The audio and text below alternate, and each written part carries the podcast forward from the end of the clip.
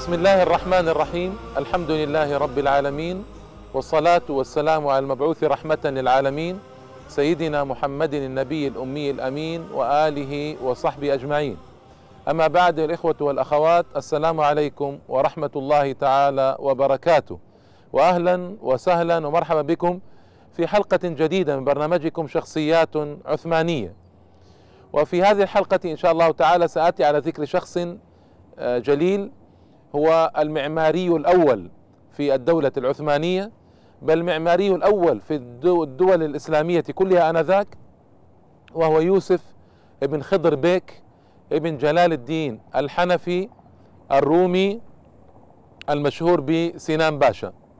سنان باشا هو المعماري الأول في الحقيقة والذي استطاع أن يقفز بالعمارة العثمانية إلى درجة عجيبة وعالية من الروعة والضبط والإتقان والجلال. ولد سنة ست وتسعين وثمانمائة في قيصرية في الأناضول.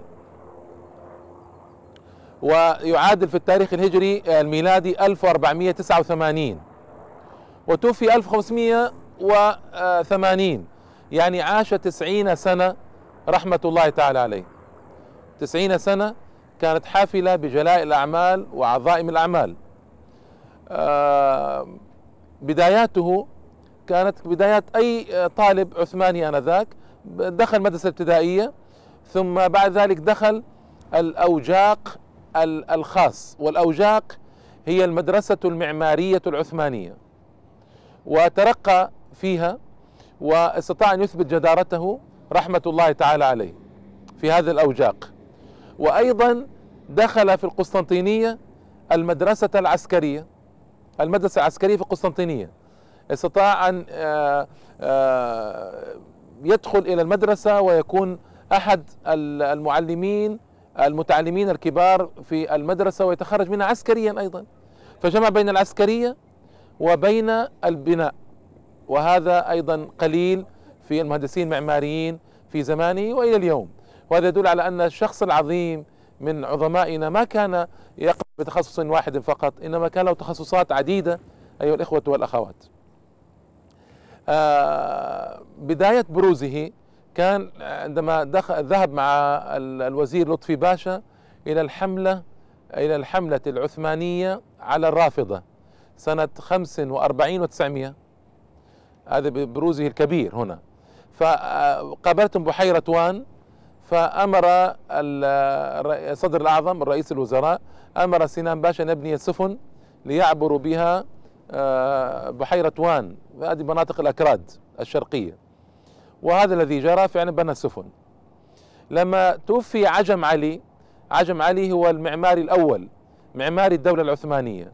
لما توفي سنة 46 و900 عهد لسنان بهذا المنصب.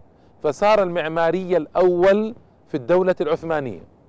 يعني مثل نقول اليوم الوزير في في هذه القضية وزير الإنشاءات وزير التعمير سمي ما شئت فكان هو المعماري الأول وبذلك أصبح هو المشرف الأول على الجوامع المشرف الأول على القناطر المشرف الأول على الجسور المشرف الأول على إنشاء المستشفيات على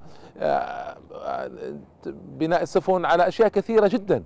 كل ما يتعلق بالبناء هو المشرف الأول عليه. هنا برزت موهبته بشكل كبير جدا. موهبته صقلت بثلاثة أمور. أولا كان يذهب مع السلطان سليمان القانوني في جهاده في أوروبا في رحلاته الجهادية في أوروبا وهذا أكسبه تعرفا على العمائر الضخمة في أوروبا البيزنطية أو الأوروبية عموما. أيضا تعرف على العمائر السلجوقية التي كانت منتشرة بكثرة في الأناضول.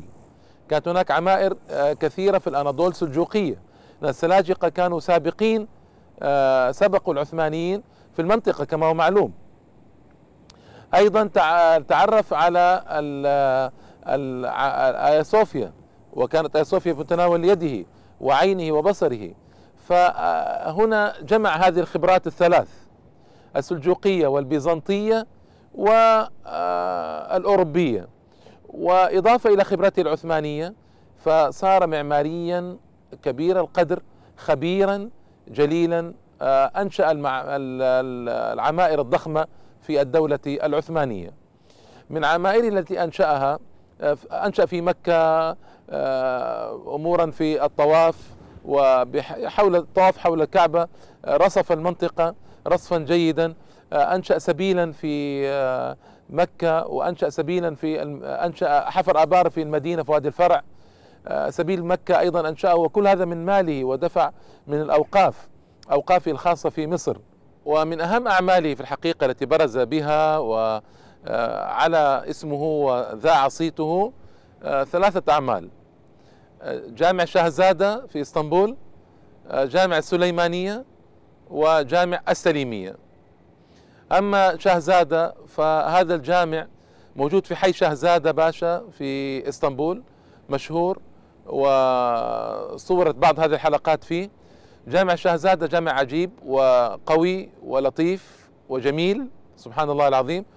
أنشأه السلطان سليمان آه، تخليدا لذكر ابنه محمد من سلطان خرم ابنه محمد هذا مات شابا فحزن عليه فأنشأ له هذا الجامع.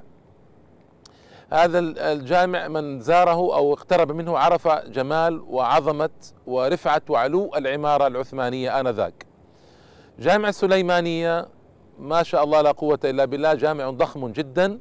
هذا الجامع حاول فيه أن يتغلب على آيا صوفيا وبناء آيا صوفيا. آيا صوفيا بناء عظيم وهائل واستطاع فعلا أن في جوانب عديدة أن يفوق في بنائه بناء ايا صوفيا كيف؟ آه عمل له أربعة مآذن ضخمة. هذه المآذن فيها شرفات آه مئذنتان بثلاث شرفات. شرفة تسمى بلكونة عند العوام. ثلاث شرفات مئذنتان بثلاث شرفات فهي ست شرفات إذن. ومئذنتان بأربع شرفات صارت عشر شرفات. عشر شرفات أي أنه السلطان العاشر سلطان سليمان هو السلطان العاشر آه، في الدولة العثمانية. وهنا آه، آه، ملأ ملأ الجامع بالنوافذ ملأ الجامع بالنوافذ. كيف ملأ الجامع بالنوافذ؟ كان هناك مئة وثمان وثلاثون مئة وثمان وثلاثون نافذة. أي الإخوة والأخوات فصار النور يعم الجامع يعم الجامع بشكل عجيب وغريب بينما ايا صوفيا مظلمة آه، بسبب قلة النوافذ وهو حسبها حسابا هندسيا فصار النور يملأ المكان. أيضا أبواب كثيرة في السليمانية بينما ايا صوفيا فيها باب واحد بحيث صلاة الجمعة صلاة الأعياد يستطيع الناس الدخول والخروج بسهولة وسهولة بالغة. أيضا آه، الجامع كساه بالمرمر. فصار الإمام إذا قرأ القراءة والخطيب إذا خطب لا يحتاجون إلى مكبر صوت وما كان هناك مكبر صوت آنذاك. فكان الصوت يصل إلى أرجاء الجامع بهذا البناء المعين يعني. وأبدع فيه أيما إبداع قبته عالية البناء جميل رحمة الله تعالى عليه كان بناء جميلا وجميلا جدا السليمانية هذا. آه، أنا قلت أن السلطان هو السلطان العاشر في الدولة العثمانية بعد فتح القسطنطينية. بعد فتح القسطنطينية كان السلطان العاشر وإلا فهو السلطان الرابع عشر. فالشرفات عشرة والمآذن أربعة. الشرفات مع المآذن ترمز إلى أربع إلى أنه السلطان الرابع عشر مطلقا. وشرفات فقط ترمز أنه السلطان العاشر بعد فتح القسطنطينية.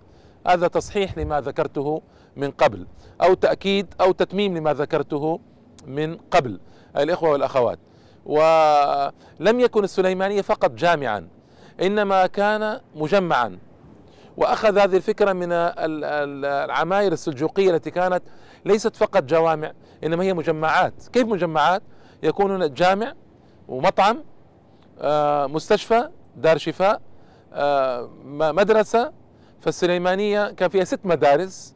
كان فيها مطعم كان فيها دار شفاء كان فيها حمام حمام التركي المعروف هذا يعني مجمع اذا مجمع وليس فقط جامعا السليمانيه وهو مكان ضخم وهو الآن بحمد الله يجدد يرمم ويجدد.